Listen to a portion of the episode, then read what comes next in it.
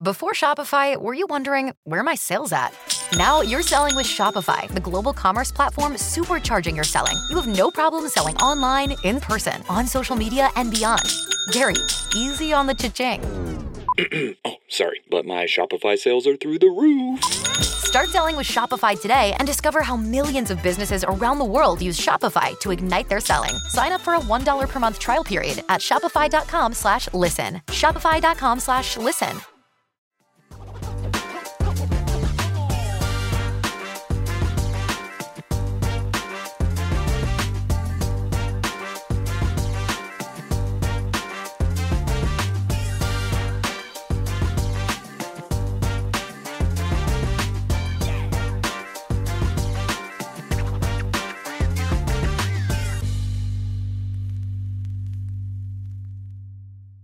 Hey, everybody, and welcome back into Back to You. We are happy to have you back joining us once again uh, with Panger and Niner. I'm KT. We have so much to get to in this episode, including we're going to get to our Super Bowl predictions because the big game is coming up on Sunday of this week as we're recording. We've got Kerri Walsh Jennings, three time Olympic gold medalist, bronze medalist, arguably the greatest beach volleyball player of all time. And certainly uh, I would vouch for that as a woman and a female player. And, and dominated everywhere, everywhere she went. So we're excited to have her on. She's super inspirational. And um, and it's great to see you guys in Panger. I mean, you're coming off the NHL All Star break. Probably a reason why we haven't heard from you on the group text message in about a week. what the heck were you doing during this time? Oh, I think I'm getting stung a little bit here. Yeah, my uh, my ability, my ability. Um, well, first of all, I was on a I was on a nine day road trip uh, with the Blackhawks and uh, and a game oh, okay. in, and, a, and a game in between with TNT. So I was in Vancouver, uh, out to dinner with Rick Tocchet and Adam Foote. Uh, whew, that was that was a good night. Uh, and then and then you know then game in Vancouver, travel to Seattle, TNT game there, and then travel right to Edmonton for a game the next day. A day off in Calgary. Whew, really needed that one there. And then Calgary, and then I, I took the flight with the Blackhawks after the game, arrive in Chicago at about 4 4:30 a.m. and hop on a bird right over to uh, to Arizona. Okay, so it was easier for me to get to a one o'clock tee time to join these 12 guys where we were playing 36 holes a day, except for the first day because we all got there at about 12. It was easier for me to fly with the team to Chicago to Arizona and get there at 11 o'clock than it was for me to fly from Calgary to Arizona and I wouldn't get there till 1208. Long story short, so I was a little wow. fatigued at this yeah. point. At oh, this I feel point so there, bad for you. at this point there, I'm get, I've got all these, when are we going to do this? And I'm like checked out. Okay. nap, nap time on the plane. Then I start playing. Well, then you know what happens when you get there with the group. Now I got 12 buddies I haven't seen in a long time. And now it's got the red wine going on. Oh, you know, geez. you got the food. You know, you got things going on, and you're hot stoving all night long because we stayed right there at the bunkhouses at, at, at Whisper Rock. And then the next morning at eight o'clock on the tee, 18 holes, half hour break, 18 holes. And then afterwards, eh, you know, again.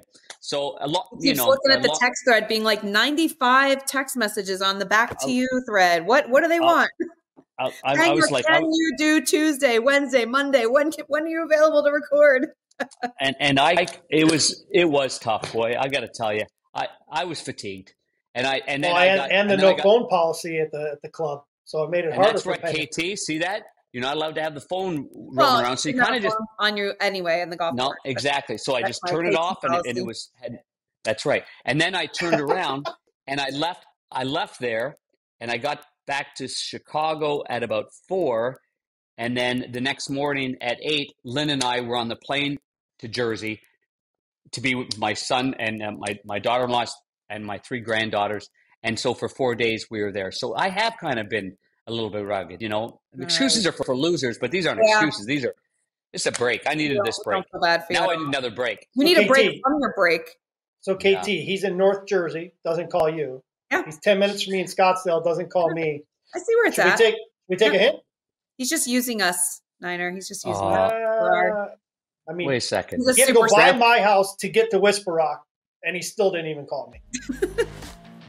Well, gang, on this show, we like to showcase an event or a story which caught our attention as relates to an achievement featuring hard work and dedication of one's craft. That's exactly what Back to You is all about. This is powered by Miura Golf. And when you think of Miura Golf, you think of Katsuhiro Miura, the founder of Miura Golf, and he's mastered the art of steel. Take a look at this. Mm, that's hand forged, baby, right there. That's what this is all about. Every forged club is handcrafted at the factory in Himeji, Japan, where Miura's meticulous process and attention to detail highlight the family's unwavering pursuit of perfection. And if that isn't back to you, I don't know what is. Uh, oh, well, he was story uh, niner. Well, now that we've spent 20 minutes uh, hearing the Darren Pang story and how great life has been for the last two weeks, um, let's get right to it, guys, because we've got an incredible guest and we want to hear all about it. And of course, in honor of National Girls and Women in Sports Day, which is February 7th. It is this week. It's exciting. Let's get right to Kerri Walsh Jennings. Oh, that's some hot toddy right there. That's what the, that's what that is. I wish I'm sober. well, I might need to change I, that actually. no, hot toddy. Hot toddy could just be water and lemon. Oh, okay. You know, it is a they, hot toddy. it's water and lemon. Awesome. So where you're wearing your ski hat, you're wearing you look all snowed in a little bit. Where are you right now? So we live in Lake Tahoe on the Nevada side, Incline Village. Um, we were in Manhattan Beach, you know, SoCal for 20 years, and then COVID hit, and our baby's little spirits started to shrink. So we were like, we got to get out of here, go somewhere a little more free, and we haven't left. That's awesome. So the babies are the three little ones. Now they're not little anymore, Kerri. No.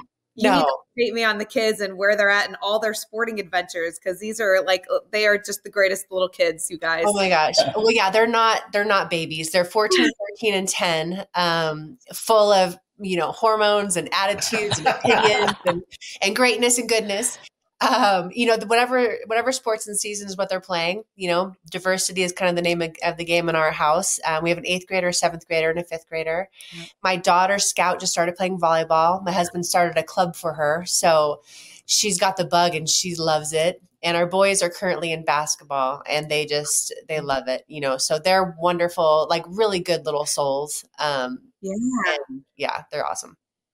So the volleyball league being in Tahoe is it, I'm assuming it's all indoors at this time of year and what yeah. she's practicing. yeah, the beach is the beach is frozen over right now, and there's no courts here. Yeah, so indoor uh, Lake Tahoe Volleyball Academy. Um, and Casey, you know, my husband, you know, he played a beautiful career indoor play, you know, won a championship at BYU, won many championships on the beach.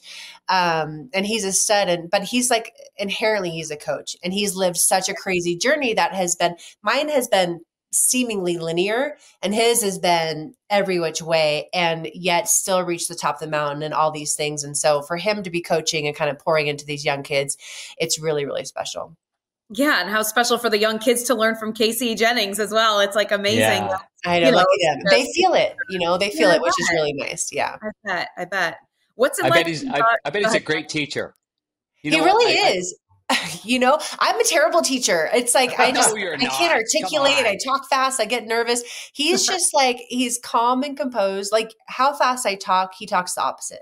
He's like mm. you know he just he has a good pace about him but he talks to the kids like they're not like they're adults but like with a lot of reverence and respect and responsibility. And i think they feel that i think they feel that he can see the potential in them Mm-hmm. And so they like take pride in that. And I think that's such a powerful gift that a coach can instill in these kids. It's like, hey, you can do this. I'm going to give you some tough love, let you know the how and the why, and it's up to you.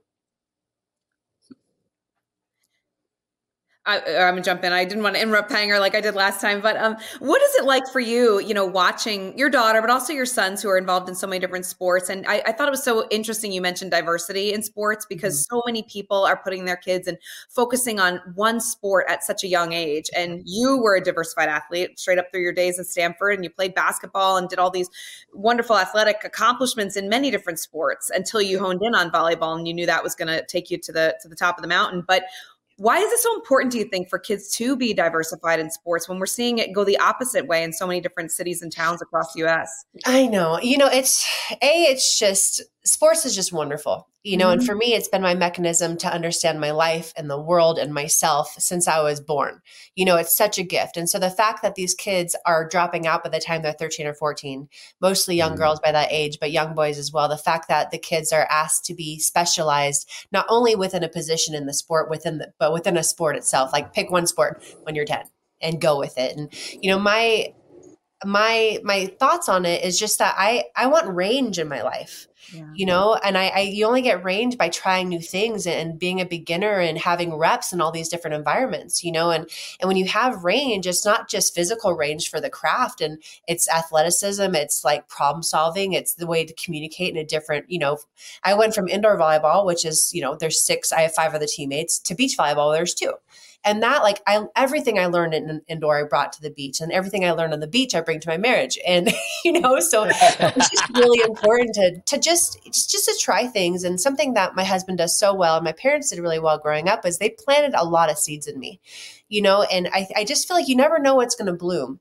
And so mm-hmm. as parents I, I i understand the stress like of making of asking your child to play club elite sports pick a spot like and just hone in. I understand it because it's not it's not easy it's not easy to say no to that. Mm-hmm. however if we think big picture if we think of you know what kind of um, self-awareness and self-esteem and capacity do we want our children to have 10 years down the road specializing maybe in this one little area isn't going to give them that you know? So god bless all the parents trying to figure it out. God bless the kids who are so willing and to do whatever it takes. Mm-hmm. i just hope that we can kind of have a paradigm shift where people celebrate diversity again celebrate you know playing for the joy of it.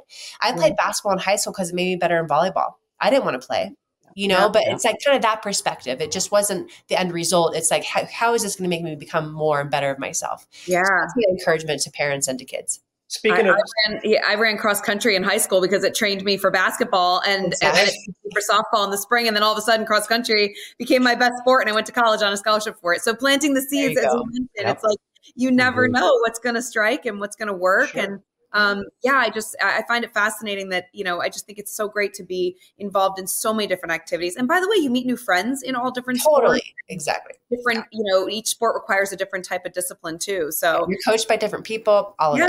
Speaking yeah. of dual sports, are the kids uh, into skiing now that you're in Tahoe? They, you know, they are. We have one snowboarder and my Joey, um, and then we got two skiers with Sundance and Scouty. My husband's a boarder, so yeah, you know, it's so cool. So we live in a really little town here in Tahoe, and every Thursday the kids get out at noon and they get to go to the mountain. like, oh, I wow. mean, it's just it's pretty awesome. incredible. Yeah, so it's it's really beautiful, and my husband um, and my kids live the lifestyle here really really well in the winter, and I'm. You know, I'm just kind of a chicken. Like I, I grew up coming here skiing when I was a young girl, and then when I got to Stanford, I got my scholarship, and they said if you get hurt skiing, we're going to pull oh, it. And I just never yeah. really hit the mountain anymore. And I wish I would have called their bluff because you know once you stop something, it's so hard to go back. And so I'm just kind of chicken right now, but it's so it's so worth the discomfort. I just need to get out there. Do you miss Manhattan Beach? I know you guys spent a lot of time building that house, and you know you were you just kind of settled in in there, and then all of a sudden we know what happened with the pandemic. But um, how much of it do you miss? We certainly miss the new house that we built. you know, we, we moved into this little cabin here, and it's beautiful and wonderful and cozy. But you know, new is nice. Uh, we miss our friends you know more than anything it's it's kind of shocking how much i don't really miss la um, because i you know the moment i graduated stanford i moved down there you know mm-hmm. so it was it was my home and i loved it so much and um, but the beach was my job you know it's like mm-hmm. i didn't go there a lot just for fun um, the kids sports were really fun there was a, they were able to play more outside obviously because the weather we missed that but mostly our friends who are just near and dear to us and and no one really visits us yet it's it's ridiculous. I'm surprised they're not taking you up on that I'll, offer. I will happily be your first visitor then. Yeah. how cute. Well, if we had the nice, you guys are all welcome. If we had, if we had the nice big house here, they would. But we just got this tiny place, so one day. Yeah. How far? How far are you from Edgewood?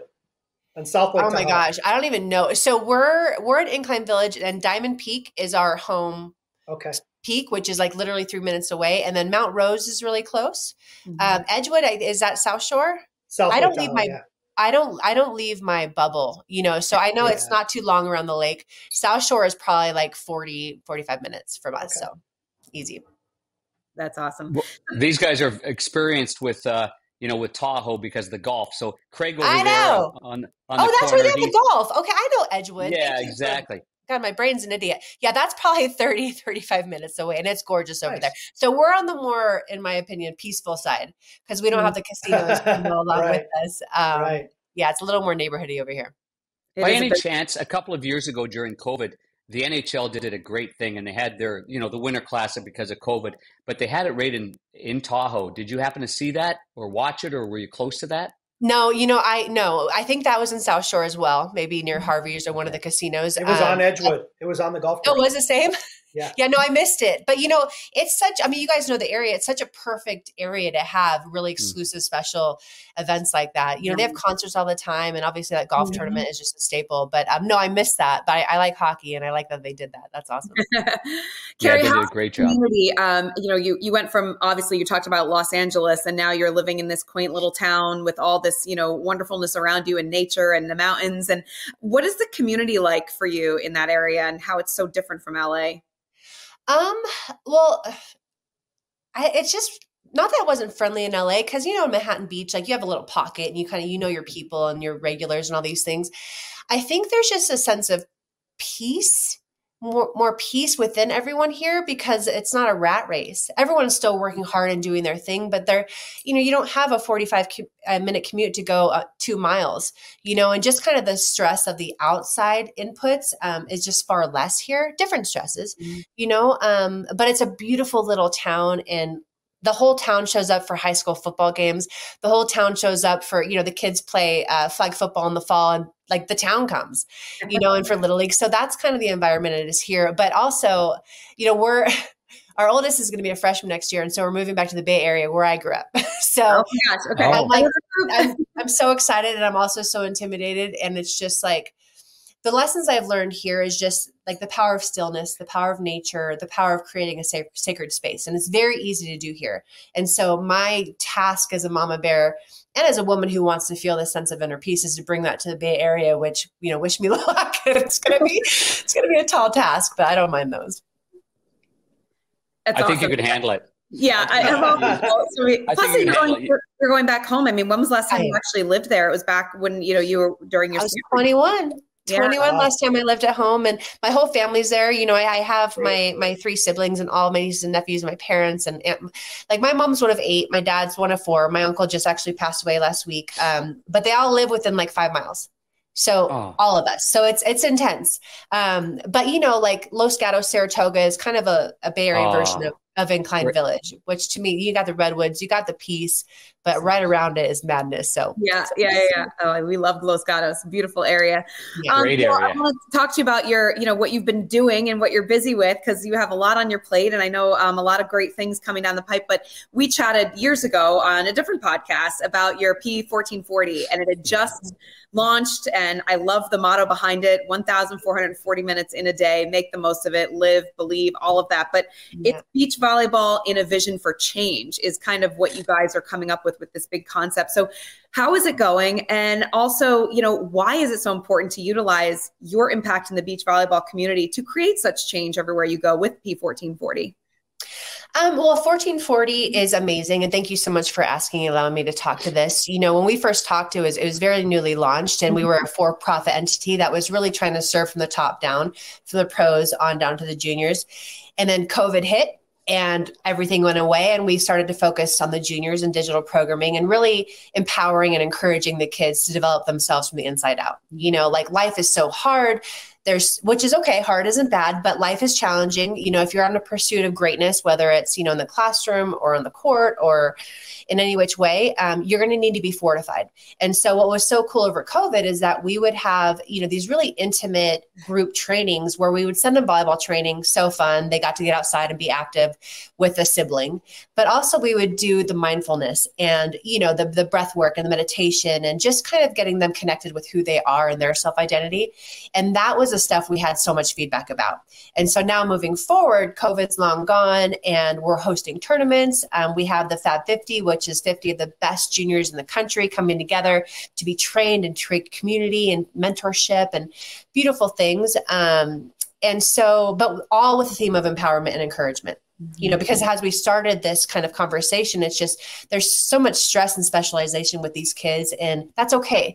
But whatever wherever the kids find themselves we just want them to know that they are the hero of their own story and they don't need to wait to be saved. You know but the the newest thing about 1440 is that we are now a nonprofit p1440 foundation. Mm-hmm. um, and with that we're you know inviting the community to help us change lives. Last summer we had our programming in the lausd school system in los angeles and we i think we trained trained over 750 kids throughout the summer, not only in volleyball and introducing them to the game and the fun, but also the breath work and agility and all these trainings that I do as an Olympic athlete that I know is relevant for you guys for these little kids. Right. And the feedback was wonderful. So um, 1440 is growing. Um, if everyone can go to p1440.org, it's such a beautiful, powerful thing. Um, we're, we're training and developing the elites and we're training and developing the newbies. That's awesome. That sounds yeah. really awesome. We are here with Kerri Lee Walsh Jennings, and, and I'm just looking, and I'm, I'm cheating a little bit here because I, I know how tall you are, and I'm yeah. really little. And and Kerri, I'm, I'm the, I'm the second. I'm the second smallest goalie to ever play in the NHL. So I'm five foot four and a half. And I love your is your nick is it really six feet of sunshine? Is that your nickname? Yeah.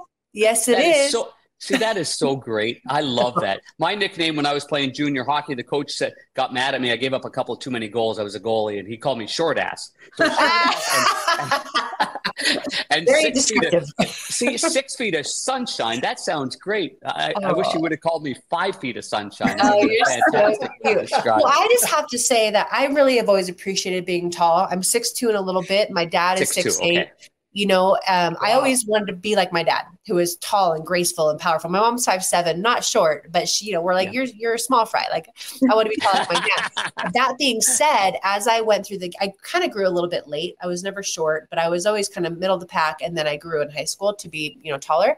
But I was always so appreciative of not not growing too fast too soon, because right. then you don't become a master of your craft because they allow you to be sloppy you know and then as i became a pro i was like I think that gave me some grit mm. and some focus on the details that sometimes you often don't get when you're tall.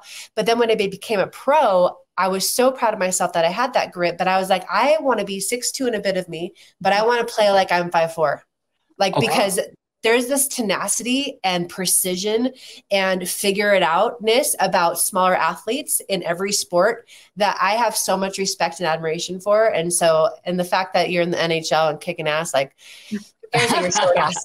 like that's just awesome. Well, Kerri, do you think do you think then in your transition? I mean, I mean to be smaller and then to get to be six three. I played with a lot of guys that you know they started in junior hockey or whatever, and they were smaller, and then all of a sudden they grew a little bit, and then it took them a little bit of time to find their coordination and their their I guess they're not not not reflexes so much as just balance more than anything yeah. else. I guess just did, connecting did, the did, dots. Right. I guess yeah. that's right. Get, getting connectivity. Do, do, you think that helped being a multi-sport athlete in, in getting to where you were then in no volleyball doubt. in that yeah it did. Okay. Yeah no those, that's such a good question. No doubt you know and i think no matter what size you are if you if you're like training in different platforms and angles and you know like plateaus like you're just going to develop you're just going to be weird and be comfortable being weird you know and instead of like I, I love people who are masters of their craft. Like i want to be a fantastic volleyball player but what i always wanted to be was the best athlete because that means you're just going to do what it takes. You know, you're not going to overthink like it's my platform out. Like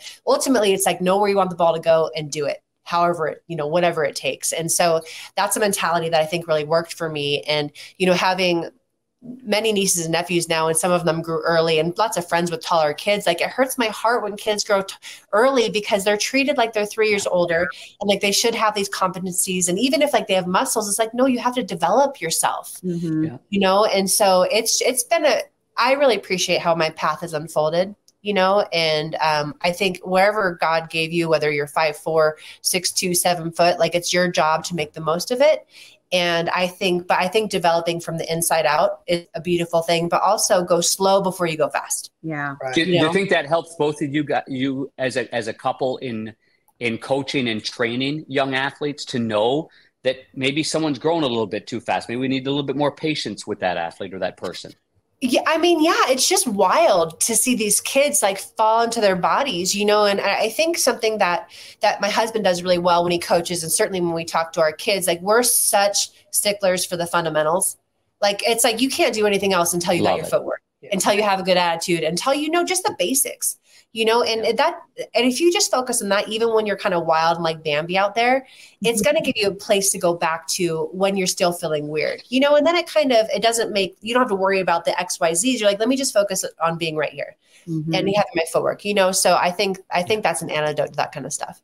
I gotta i gotta tell you i i would love to be an athlete in in uh, with you guys because the way you say things like when you're feeling weird you you, you, you use you, you, you, use words that are so easy to comprehend i I bet, uh, well, I bet they just love it I bet they. I'm a simple it. one for sure. Well, and I'm just weird. Like I've lived so, so much, and I've I've failed on every stage. And you know, I think one of the beautiful blessings that I've had, the way I'm made up, is that like growing up, I was so oblivious like I still am so naive and Pollyanna, but I was so oblivious to like things outside of myself just because I was like, oh, this is so fun and I don't even care, you know, and, and I that's that's still with me to, to this day to a certain extent. And that's something as well. Like I think it's really important to say be weird. Yeah. It's okay to, that that was an ugly pass. You didn't like just get the job done. Like it just takes the pressure off because there's so much mm-hmm. pressure on these kids to feel like they have to know everything from day one and know how to do everything from day one. It's it's such a fallacy. And my son dance, he's our 13 year old. This kid is so hypercritical on himself. And and he just he's like me where he just needs a million reps. He just needs to get it in his system you know and rep it out. Whereas our oldest it's like he was born knowing how to do everything you know? And so obviously there's like this subconscious comparison in these things and but it's just like for both of them though it's like it's going to be hard it's going to be weird you're going to feel like you you got it you got it and they're like where to go? I'm like the worst you know? And so sharing with them kind of the path to greatness or to learning like frustration is a mechanism that our bodies are designed with to help you focus and create urgency Mm-hmm. Shouldn't that take the pressure off? So anytime I get frustrated now, I'm like, oh, okay. Like this is exciting. I'm going to learn something yep. here. Right. And I've learned this through all the specialists around me. So yes, it's so fun to share it with these kids. And I hope they like being coached by us. I'm the cheerleader, not the coach. I love it. I, I, just love your perspective. I remember, um, you guys, I covered I covered Kerri down in uh, in Rio for beach volleyball, and it was so exciting for me because it was my first time actually like covering beach volleyball and being a part of the Olympics grand stage on NBC, and you know watching Kerri come in every day. I was just like, oh my god, oh my god, this is so amazing because when you walk in, Kerri, you're just your focus is just laser. It's mm. it's on point, but then you were posting at the time so many beautiful quotes about what was almost like driving you from the inside, like beautiful Paulo Coelho quotes from The Alchemist and and really like things that resonated with those that were watching you. So it was almost like entry into your mind going into these enormous matches the, on this grand stage of the Olympics. And I'm just curious, like, what was it for you that would help you get through the pressure of these situations? I mean, three time Olympic gold medalist, and then you're coming into Rio, you're trying to do it again, and there's a enormous, you could feel the weight of the country on your shoulders, right? Like, how did you manage that pressure? Um, well, I think that obliviousness really helps that I talked about before. you know, because it's like my mentality with the Olympics, um, and it ha- like since my first, actually my my second Olympics. So my first mm-hmm. Olympics was indoor in 2000 and then I moved to the beach. So my first Olympics on the beach, I just had this mentality and I think it's cuz I was so comfortable with Misty and I loved her so much and there was so much trust.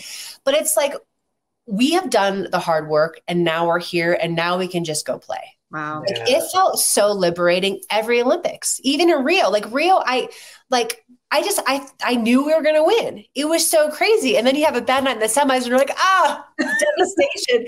But I just I had that feeling, and it's like again because the qualification is the hardest part. Mm. Like it's way harder. The Olympic tournament is way easier than any other tournament you play in because it's a smaller field. There's only two Brazilians, two Germans. Right. Usually there's like five of them. Right. You know, and so it's just it's interesting. It's like Hoosiers. You know, you you map out the tape and the court's all the same. It's just a different setting. And so, but for me, um, thank you for asking. I'm so glad you like that, Kathryn. Like I love quotes. I've been collecting them since I was 10. Me too. That's um, it's a big deal, you know? And so for me, it's like, I, I genuinely surround myself w- with that which I want and that inspires me. Like I've said this a million times, I only wear gold. Um, I have quotes everywhere. You know, my social media, the algorithm is all inspiring health, wellness, and kicking out. you know, so it's like this is what I'm surrounded by, and that helps me remember to appreciate it to remember that when things get hard, that's okay. It's part of it too. And it's there for a purpose.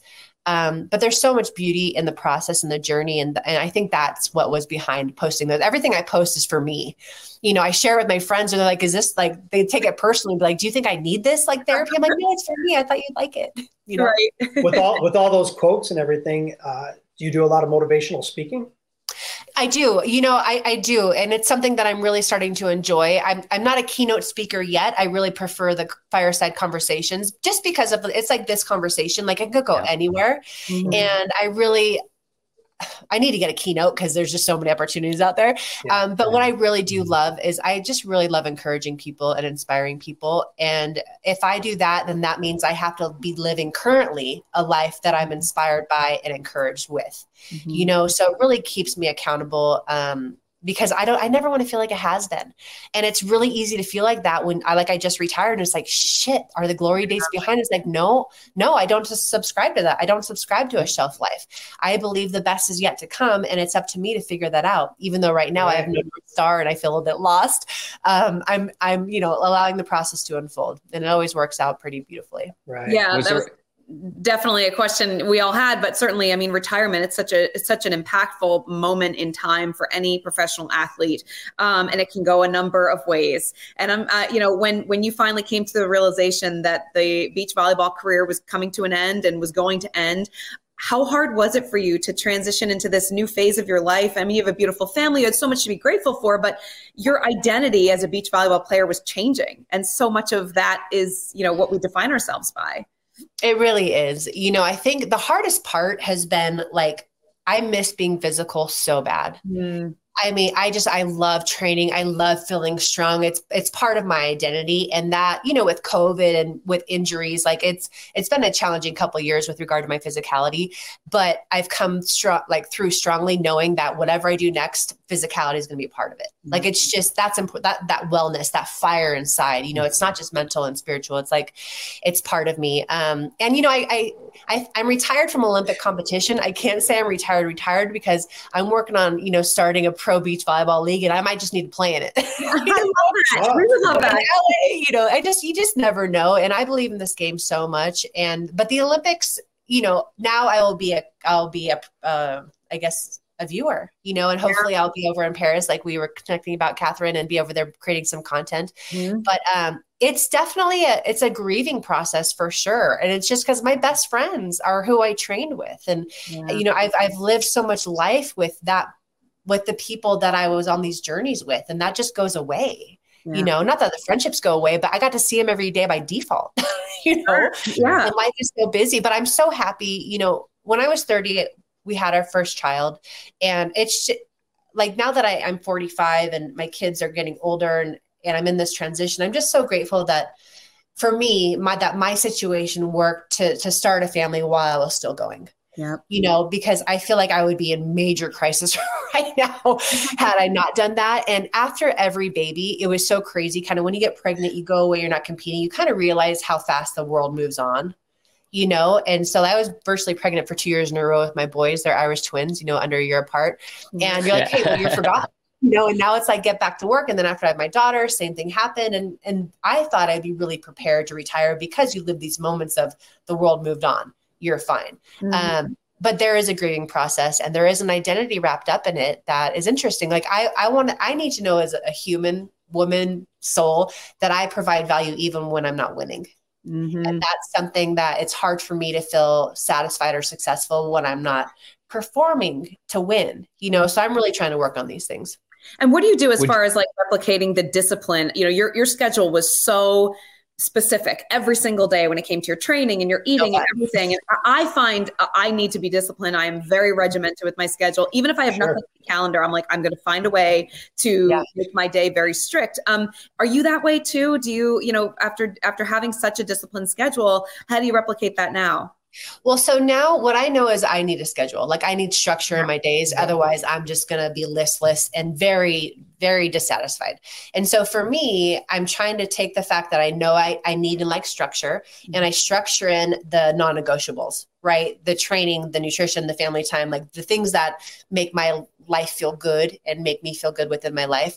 And then I just kind of create my ideal workday around that you know, but I, I, need to get in my meditation and my training. Mm-hmm. Like that's just what I need to do, you know. And for a while, I was like, oh my gosh, all this freedom. I don't need to schedule anything. And I was yeah. miserable. oh my gosh. And now I'm trying to kind of go back to where I do work out three times a day, but it's not like I have three one and a half to two hour trainings. It's like one will be kind of like an hour, and then I'll have two other ones that are 15 to 20 minutes you know, and just kind of get these workout little snacks in that, like my friend calls it, and you know, work on my tushy and make sure I feel strong and keep my heart rate up. Um, so it's different. Okay. It's, but I also didn't want to sprint anymore. Like yeah. something that I'm so devoted to is like I sprinted my whole life and I didn't have control of my schedule. And so I'm really, now that I'm a big girl and, and transitioning, it's like I want to control my schedule and I don't want to sprint. So I've threaded the needle for so long. That's so stressful, totally unnecessarily. And so I'm trying to kind of spread out my things and enjoy, you know, mm-hmm. the time more, the 1440. Kerri, you said three times a day. Can I go back to that for a second? Well, it, you know, it sounds so dramatic, but it's just, you know, like if you were to stand up, darling, and just do like, you know, some like squats. He is, he is standing. He is standing. Hold on.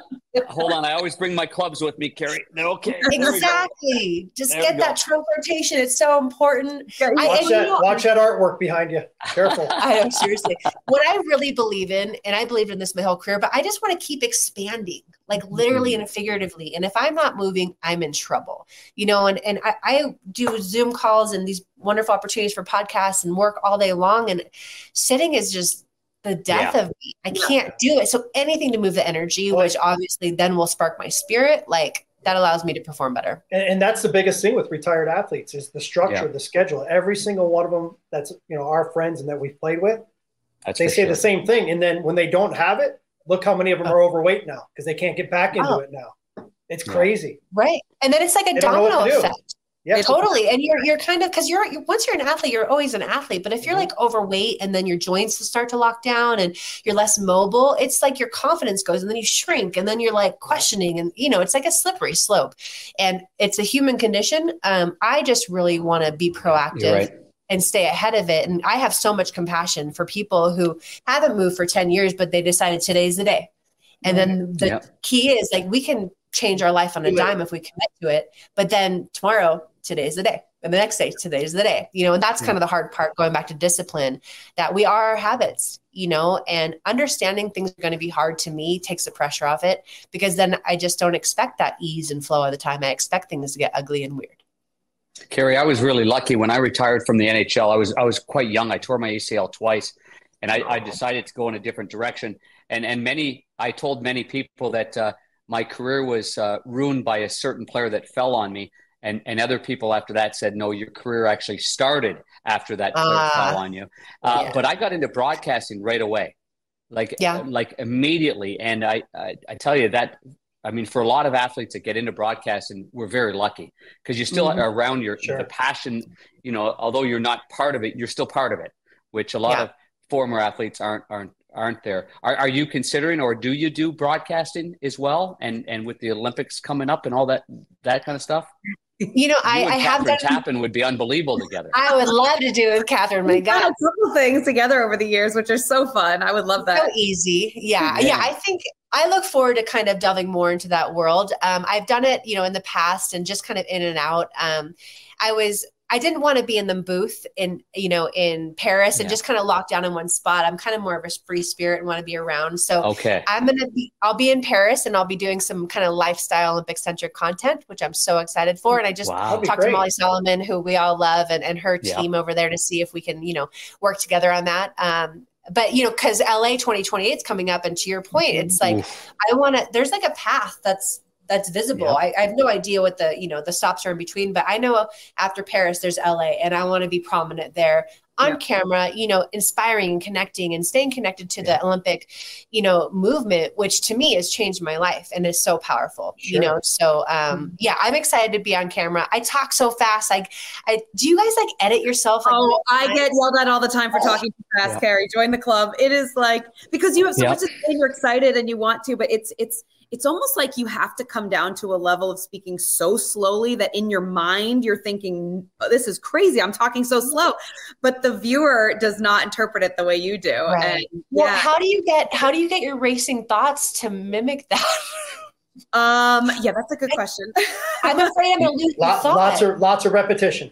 It's yeah. very it is very difficult. I, when I was starting, when I retired, I was, uh, you know, as I said, 26, high octane, smaller guy, full of energy. Um, and it was Bill Clement that I was working with at, at ESPN when I first started. And, and he just gave me some advice. And he's an experienced guy and, and very, uh, very thorough with how he prepares. And, and we're, we're much different in the way we are. I'm more reactionary and energetic and find mm. things that are way out in left field and mm-hmm. uh, and he's more like he's got acting skills, you know, as an example. so Bill, so Bill Clement pulled me aside one time and he says, "Listen, you've got great information." He says, "I caught part of one, part of the uh, other, part of the thirteenth thing." He says, "You've got to narrow it down." And find yes. one thing to focus on, and speak a little bit slower to grab my attention. And and uh, I, I I tried to go from a rat a tat tat tat tat guy to a all right, calm things down a little bit. You'll be just fine. Well, you found your stride, me. clearly. Yeah, exactly. That's helpful. Prioritize what you want to tell the audience. That's a big thing too. Just make sure it's like a couple yeah. things in your head, even though you've got all these ideas, narrowing it down. Right. And um, yeah, I mean, unfortunately, with football, I only get about 15 seconds on my head. So yeah. Like, what the hell did you just say? Actually, you had the interview of the year and and and the reason why you had the interview of the year because you just listened and you let it you let it come to oh. you. Oh, Coach I, I re- Day. Absolutely. Yeah, and I, I, recently had an interview on the bench in Edmonton with the visiting coach, Rod Brind'Amour, and his team was getting pounded. And, and I remember thinking, okay, how am I going to ask him a question? He's losing five nothing, and he just went to it, and I just kept that microphone right at his lips, and he just kept going, you know. So okay. there's just times where, as a you know you're a great person uh, even though i've just met you 38 minutes ago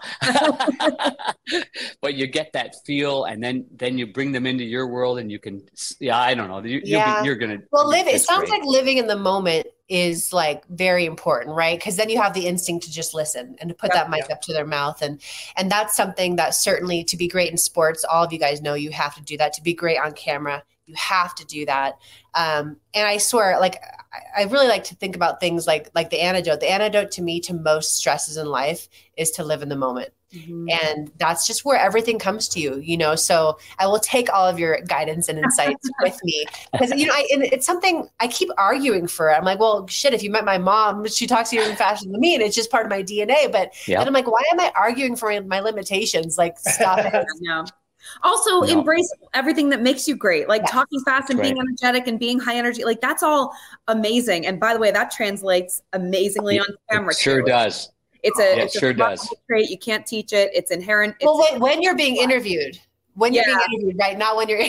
well, I don't know. I bring an element. People always say to me, like, you just you're the same person on camera as you are yeah. off camera. It's like I just genuinely care about the person I'm talking to, and you know, asking the right questions. And I just remember going back to Rio when you know I it was my first time covering beach volleyball. I didn't know what I didn't know, but I had two amazing people that I was working side by side with, with Chris Marlowe and Kevin Wong, um, yeah. both you know beach volleyball players. And I we got there a week before competition began, and I just wow. sat and I stood and I went to all the practices of all the nations and just listened. And I listened to how they were asking questions of the athletes, what what the lingo was, and you know you just I find because you said that keyword listening, and I just think just in life like listen to what you hear, listen to those around you in your professional and in your personal life. It's amazing nowadays how much we just don't listen and yeah. you miss out on on moments and and information and preparation. Yeah.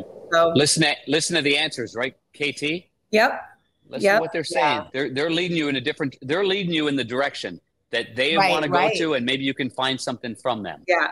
Right. Okay. I love, love Kerri, you did mention um, the team, the Professional Volleyball League, but also I know there's a team in San Diego you're involved with right now. Is that correct? Yes. It's so fun. That.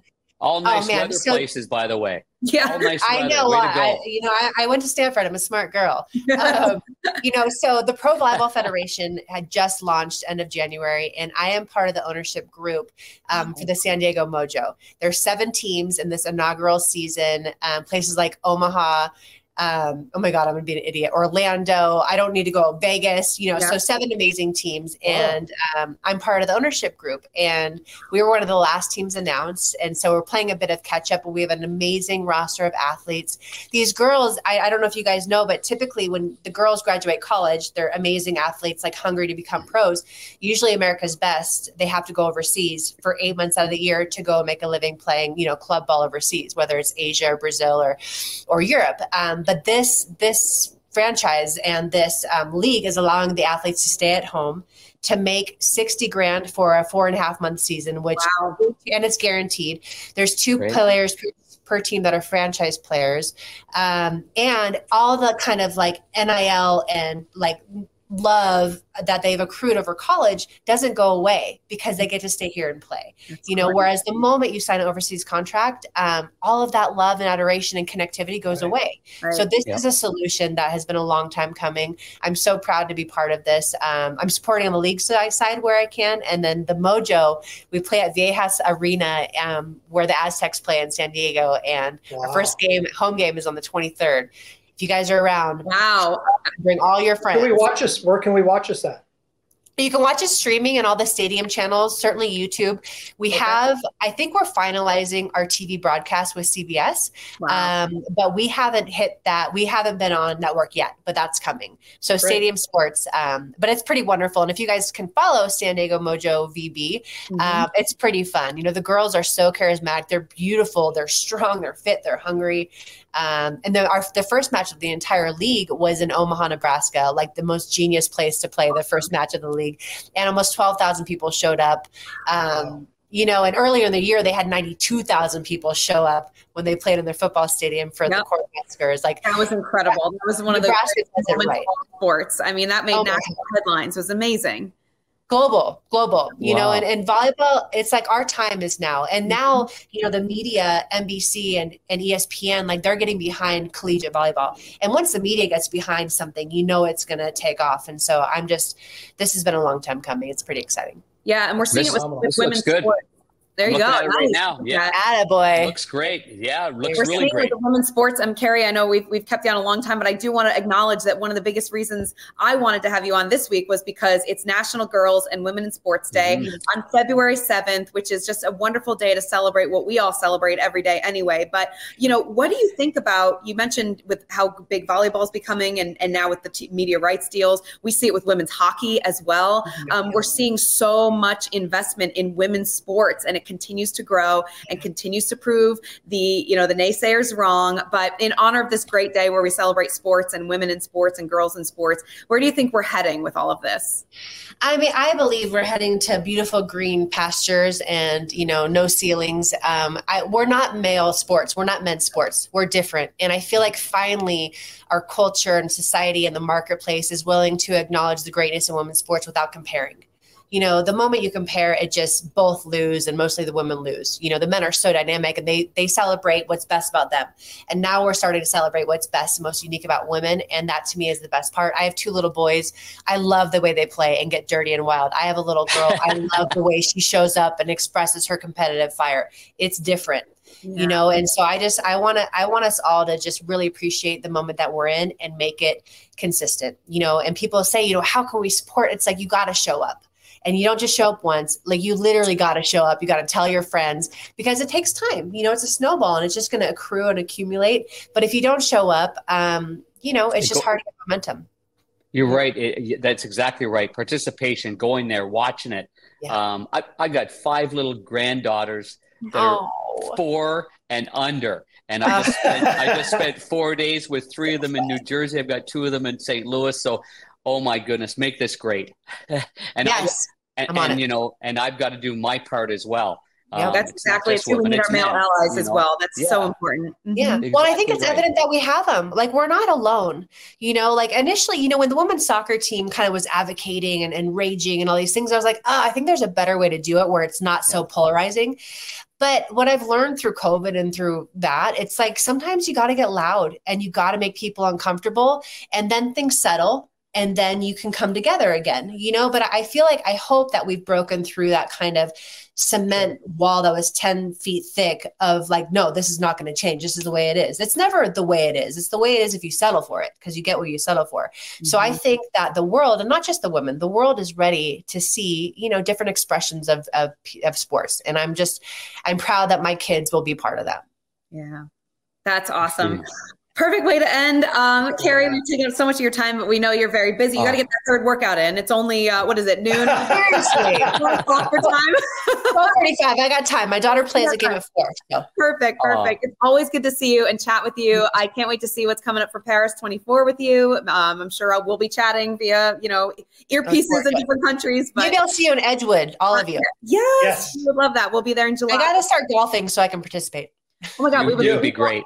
Kerri, you do not have to golf to participate. If you want to play in that tournament, let's go. Let's go. Okay. Get Kerri involved. Uh, I would love that. I'm one of the only like three women that play in it. It's a little. Oh, really? But I swing and miss sometimes. I can't okay. do that out there. No, it's, it's not. okay. I, I'm, I get so scared golfing well, in front of people that I basically ego can't handle that, Kathryn. you know, Kerri. You know what you got to do, Kerri? The same what? thing you did in all your other sports. You got to practice. You get the no, fun. No, no, you get the fundamentals. You get the grip. You get the foundation and then you're going to be just fine because you're a great athlete. Trust right. me on that. Okay. Well, I, I, do trust, trust you guys, and I live. My backyard is on the golf course, so I have no Perfect. excuses. Really. We get those clubs out when the snow melts. I will. Before, this has awesome. been, we appreciate this has been you. inspirational. Thank you very much for joining yeah, us. Pleasure meeting you. You too, you guys. God bless. Take care. We'll see you soon. Good luck with everything. Thank you. You too. Uh, and, and, and KT, that's a good friend of yours, man. You're bringing, well, you know, listen, I, that's would a like good girl. Her, I'd like to consider her a friend. I would love that, and I know she would. She would, you know, she would, uh, you know, appeal to my ego in that regard and say that. But I, I have to tell you, I mean, as a young woman growing up and watching Kerri Walsh Jennings on the global stage winning gold medals yep. with Miss Trainer, and it was just amazing. Then to be told you're covering beach volleyball in Rio, wow. and I'm like, uh, I mean, starstruck. Wow doesn't even describe it, but just because you are like, wow, this is this woman I've looked up to for so long. And, you know, she's only a few years older than me, but from an athletic standpoint and also from what she represents, I mean, you just, you just said it, Panger, inspirational. Um, yeah. and to see her come into that venue every day, you guys, I'm talking like every camera was available at NBC. It was always the primetime game on NBC, you know, Kerri's yeah. and April Ross's match and it was and their games. And um, just she's a force. You, you mentioned six foot yeah. two plus, I mean, a total force and of positivity and also intensity when she plays. It is a yeah. remarkable thing to see and to witness in person. And I am so grateful and honored that I had an opportunity yeah. to be on those sidelines for beach volleyball. I was lucky enough to watch her play back in the Hermosa Beach, Manhattan Beach days in the early 2000s uh, with wow. our good friend Georgie Peros. Go over there and watch with him. But uh, I was just going to make a comment when Kathryn said, "Oh, I went over early in Brazil you know, wanted to watch and listen. She was at Copacabana Beach Panger. Let's face it. Oh, I know. That's she why she went oh, over I early. I wanted to go early and get my prep yeah. in. Yeah. I did. I had to. Well, I lost my luggage. I lost my luggage. I won't bury the airline that made my trip an absolute living hell getting to Brazil. But I didn't have clothes um, for like three days that I was there. Don't even don't even get me started on airlines know, again. It's every week. Here we go but that was awesome. And I'm very grateful we had her on such an important week with yep. National Girls and Women in Sport Day. Um, you know, we're going to see it all over Instagram and Twitter and everything, just promoting the importance of women in sports. And Panger, you mentioned your five beautiful granddaughters. Like, yep. if and when they decide they want to play sports, it is such to me, having played sports my whole life, not at the level Kerri did, obviously, but uh, it made me who I am it's made me who I am in my career. It makes me yeah. want to ask the right questions of athletes. Um, it made me have friends at a young age. It gave me confidence at a young age. Uh, there's just so much greatness with sports. And I am glad that our society is really encouraging women and young girls to get involved more in sports and to have that support they need to do so. Yeah. And it's, I mean, it's, it's not the first generation to, to try to knock down barriers. I, I remember my sister Sherry was, uh, a heck of an athlete. She was a great swimmer mm-hmm. when she was younger, and then she morphed into a lacrosse team. Her and I, she played on my Bantam lacrosse team uh, in in Ottawa. We were playing actually for the Gloucester Griffins, and she was good enough. She was a good enough player to join our team of what fourteen or fifteen. We won a Canadian national championship, and I, I we still look at those pictures and and you know, and I you know I remember certainly she got knocked down and people you know guys said things about her because she's a female. She just gave it right back to them. It didn't matter if you're you know she went out there and she was yeah. competitive and she did it. But as years go on many many athletes have have done so. Um, some have stuck with it some have not stuck with it. I, I, you know the barriers that have been broken in the pwhl you know the women's hockey yeah. league we're seeing oh, it's unbelievable. That turnout well, in minnesota that's amazing. in minnesota. Mm-hmm. now that needs to keep going again right. because leagues have tried to to start up and, and and for whatever reason it hasn't been successful. It's very important for the girls to continue to promote to play competitive hockey to play hard and, and to, to win people over that way so that people want to go so sponsors want to spend money. Right. um, I'm, I'm hopeful for that. My, my daughter sammy she like Kerri just said my daughter played every sport. She wasn't great in anyone's she'd be the first to admit but she tried everything yeah. volleyball, soccer, track and field, uh, diving. And I, and I always applaud her for that because she loved all the sports. She wanted to be part of a team and she was a great teammate. And I think that's, that's, that's, that's something that I, has helped her for her entire life. She got on a horse when she was five years old. She can still go ride a horse. She can go skating. She can still she can go play soccer right now. Like Open you know, you so many doors the best or the greatest. Yeah. exactly right. Yeah, exactly right. So, um, anyway, I'm I'm really inspired by Kerri. I'm glad uh, that we had her on our back to you yeah, show and. Great. Um, and, and and you're going to be on the microphone, I'm sure, with her, and you're going to say, "And back to you, Kerri." Yeah, back to you, Kerri. That's right. I will. I will. In a couple months. I, I, I, say we get a boat when we go to Tahoe in July and just cruise on over to her. I love house. it. Let's go cruise over to her house and uh, play in, near her cabin. Um, well, all right. We thank Kerri Walsh Jennings for joining us. And guys, uh, it is a big week. All of our colleagues and everybody on the planet is focused on the Super Bowl. So Oof. I've uh-huh. got to. Put I heard about it. Uh, yeah, it's, it's kind of this big deal happening. Uh, I got to yep. put you on the spot and get some predictions. Niner, what are you thinking? Go, go I know first, what Niner's thinking. Go ahead. Go ahead, Panger. Well, I'm, What's, all right, Panger, you go 1st hi- well, I'm highly influenced by by uh, my son-in-law. Uh, Luke uh, Clifford is from he's from Kansas City. He met my daughter at, at Mizzou. Um, he, I, you know, he loves the Royals. He, he loves the Chiefs. Um, so I'm all in for the. I've all. I'm always in for the Chiefs. When I see my little granddaughter. Charlie and little little Hadley, and one of them's got the the Kelce little sweater on, and one of them's got the Mahomes sweater, and the the minute it's a, a Chiefs day, they put them on. Everybody's pumped up in the house. Then I'm ready to go. So I will not sway away from that whatsoever. I'm gonna I'm gonna lean towards that and uh, and their experience is what I'm going to say is going to get them yeah. through. It's the experience of being in the big moment on stage with the microphone, with the with with everything around them. You can't teach that, guys. You, you guys know that. You have to have that experience, and so that's why I'm going to lean towards the Chiefs. Niner, what do you got there, big guy? It, it's been so tough the last few weeks. Uh, you know, I was heart, oh, I was heartbroken. Come on, big guy. I was heartbroken when uh, when Detroit got beat the way they got beat. But um, yeah, sorry about that, buddy. That's that was an emotional one for you, and I I was that. numb. I was numb all night. I didn't know what to think. But um, that's not the first time you've been numb all night.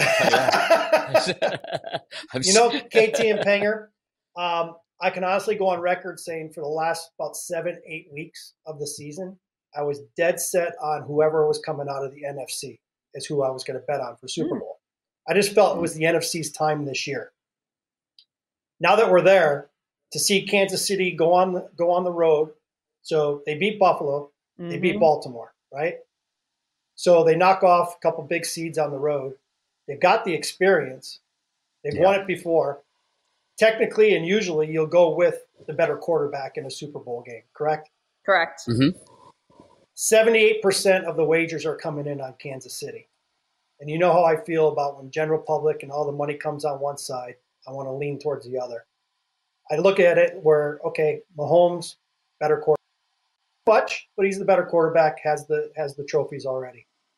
But San Fran's got some weapons. Yeah, they running, got running back, running back better, tight end just as equal in my mm-hmm. opinion. Better wideouts. Their defense got exposed a little bit by Detroit mm-hmm. in the run game. we- But Kansas City's got a good defense too. I they're pretty tight defensively it's just going to be a matter of, of, of turnovers like it always is. But it's tough because you know who I'm going to Super Bowl with, and, and those guys are already dead set on Kansas City. I'm leaning San Fran. I can't bet against my friends and watch the game at the same time. yeah. So what I am going to do is I'm going to bet heads. So I'm going on record by coin toss and taking heads. And I may just have to play the over under and uh, either root for no points or a lot of points and maybe just stay away. But my, my heart's telling me San Francisco, and I don't want to deter from wow. that. But I'm I'm leaning San Francisco. Twenty minutes later, he gives us his pick, but I had to give wow. I had to give my reasons for it. I guess so. You did. I'm going to just keep it simple. I think they're both. Boink, I want to see a boink. great game. I think we've got we're going to see a great game. Very mm-hmm. evenly matched teams. To your point, I like the wideouts. I like the offense for San Fran a little bit better in the regard of what they've mm-hmm. done recently, but but Kansas City was not very good offensively all season long, and then all of a sudden flipped a coin, and here they are rolling yeah. into the Super Bowl. So I I would not bet against Mahomes and the experience and the coaching experience of Andy Reid, and I just Thank think having been there, done that this whole week is just going to be like old hat for them. They're not going to be phased at all by Vegas and the celebrities and the, the the demands of the schedule the way maybe San Francisco will be. So I'm just leaning based on experience and based on what we've seen in recent weeks of who they've beat to get to this point. I'm gonna give the edge to Kansas City. You give Andy Reid and Patrick Mahomes two weeks to get ready yeah. for a game. Yeah, good yeah. luck. I like the odds. I like the odds. On um, another note, it would it would make the uh, the Super Bowl would be even greater if they would have, have if they would have Tracy Chapman and Luke Combs sing oh, "Fast Car" wow. like they did in the Grammys. So good. That was so good, you guys. Was was that unbelievable? I, By the way, I know I'm segueing into music. I always like do. we never see her. We never see her. We never hear her. And for her to get up on that stage with him, oh my gosh! Wow. In a beautiful rendition. That song is amazing to begin with. But then yeah. to see her and she's so wonderful. I haven't heard that song in so long too, and then for them to belt that out. Yeah. Um, you know, I'd be. I really. Go ahead. Little Charlie, uh, when I was at the you know lake this summer, for some reason, "Fast Car" is her favorite song. And so ah. then, so then I played her. I played her Tracy Chapman's, and she kind of was going back and forth on the voice and wasn't sure. You know, Tracy's a, a girl's name, but she's got such a beautiful, strong voice, and and I explained to her and showed her pictures of Tracy, and and then she's like, every every single day, five times a day, I had to play both songs. I had to finally oh make God. a playlist, and, and it had to be both songs, and it was so funny, just in, incredible how that song can grab yeah. anybody.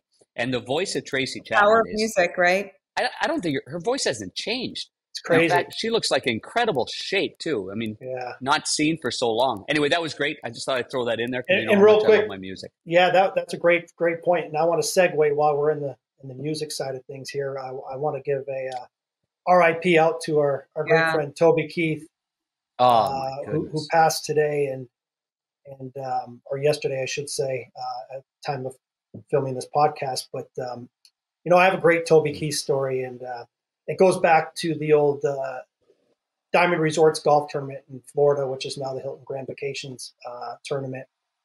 And uh, his good friend, Toby Keith's good friend Roger Clemens, who loves the DJ, calls himself DJ No Request.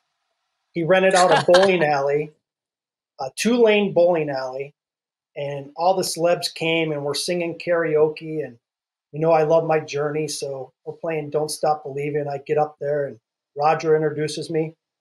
And my great friend from college, Rob McDonald, who uh, lives down in Orlando, he goes, Do you realize what just happened during your song? And I had a couple cocktails in me. I really wasn't sure what was going on. I felt in the moment that I was singing so good I didn't even realize Toby Keith grabbed the mic and sang "Don't Stop Believing" along my side, singing oh, karaoke. No way! And I thought it was me sounding so good the whole time. And I look over at Toby Keith. I'm good at this karaoke thing. and I'm like, wow, what a what a great thing to just happen to me, and I'll never forget that day. So, all right, that is un- that is unbelievable. Anybody record that for you? Uh, I think my buddy might have had it on his phone, or he's at least oh, got a picture. But uh, I'll have to ask him for it. Yeah, what a moment! That's oh, awesome. Man. That's rest awesome. in peace. Far too yeah, young. For sure, for sure. And, and, and again, cancer grabs somebody way too young. It's just just breaks your heart for sure. Yep, yep, yep. Rest in yeah, peace, Toby Keith. Nice to hear all the tributes pouring in though, and to hear the music uh, everywhere on social media, and just you know, it's um, he was amazing and his music will always be there and always be a, a, memory of who he was and what he stood for with this great country and um, and country music as well so right. never never um, apologize for being patriotic No, it's right. Right. Right. Speaking of, um, we have some wonderful patriotism with our Johnny O's gear. And uh, yes. I know he always has great colors and around 4th of July, some cool logoed stuff. But we do want to give a shout out to our amazing sponsors with Johnny O's. It's um, you can actually go to Johnny O sorry, johnny-o.com yep. and get 20, 15%. I'm screwing this up, you guys. Panger, you're way better with this, but you can get 15% nah, you got it. off your order by entering the code B, the number two Y, and the number 15. That's B2Y15 back to you. You get some really cool gear. Uh, Johnny O's gear is so soft and so wonderful to wear. They have yeah, a number of women's items and more to come in the month of March. So stay tuned for that. But again, johnny-o.com. And we thank them for all the gear they gave us and continue to give us. Uh, women's line coming soon. Stay tuned. But the gentleman, if they lost anything like the gentleman, will be in good shape. Well, I was just uh, I was just over at uh, Whisper Rock in in uh, in Scottsdale. Oh, here he goes, name dropping for Craig. four, for four days. Hey, and, and I happened to run into our, our good buddy Colt Knost was over there. Nice, stolen with all the boys. Yeah, so we we were all in one area, and he came over to to our area, and and uh, of course I I had my Miura clubs there with me for sure, uh, without a doubt. See them right there, and the casual. You know what? I got the Johnny O's in the pro shop everywhere you go. You got the Johnny O's. I mean, he right. is everywhere. Truly, I know. I know Johnny's got it's casual stuff too. We, you know, that that's the best part about it. But like, I'm on the road all the time. You guys are on the road all the time. I, I, I wear this stuff all all the time. Like it's yep. it's it's just perfect. So, uh, and this is the kind of weather. Oh, by the way, the weather was beautiful in Scottsdale. If you if you guys were in the cold, I'm just I'm just saying. KT, I'm just wondering when we can end this podcast so I can stop listening to all the great stuff that's happening in Pender's life. And uh, KT, ask him, ask Panger how many times he called me during that week while I was here, yeah. ten minutes away. Nope, zero. Mm, I I tried a couple of times. I big just couldn't me. get the words out. Just big I just couldn't me. get the words out. Ten minutes away. Hey Niner, you want to come meet us for a drink? I'm good. Love it. All right, guys. Well, enjoy the rest of your week. Enjoy the Super Bowl. Um, ha- we thank Kerri Walsh Jennings once again for joining yep. us. We thank Johnny O's. We thank the folks at Miura and everybody else that has supported our great podcast. Back to you. Don't forget, you can log on and find us on all your social media channels as well as YouTube. And uh, yeah, have a great week, guys. Enjoy the Super Bowl, the big game, and we'll chat afterwards. See who was right. Enjoy, guys. that sounds great, everybody. Great Bye, job, guys. KT. Niner, have a good week. Bye, guys.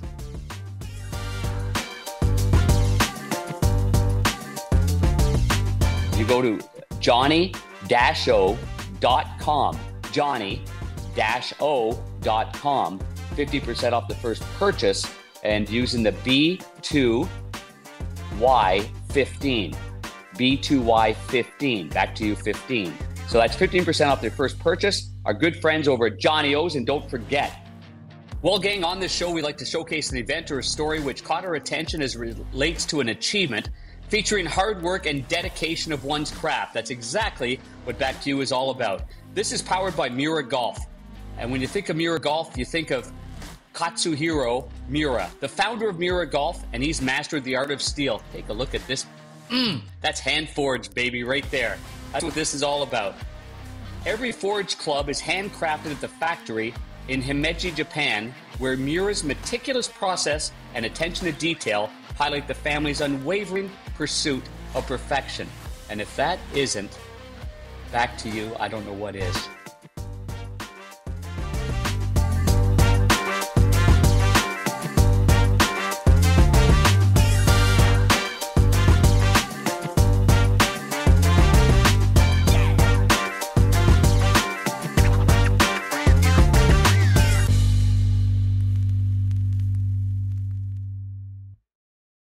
Without the ones like you, who work tirelessly to keep things running, everything would suddenly stop.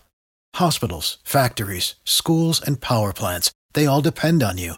No matter the weather, emergency, or time of day, you're the ones who get it done. At Grainger, we're here for you with professional grade industrial supplies. Count on real time product availability and fast delivery. Call clickgrainger.com or just stop by. Grainger for the ones who get it done.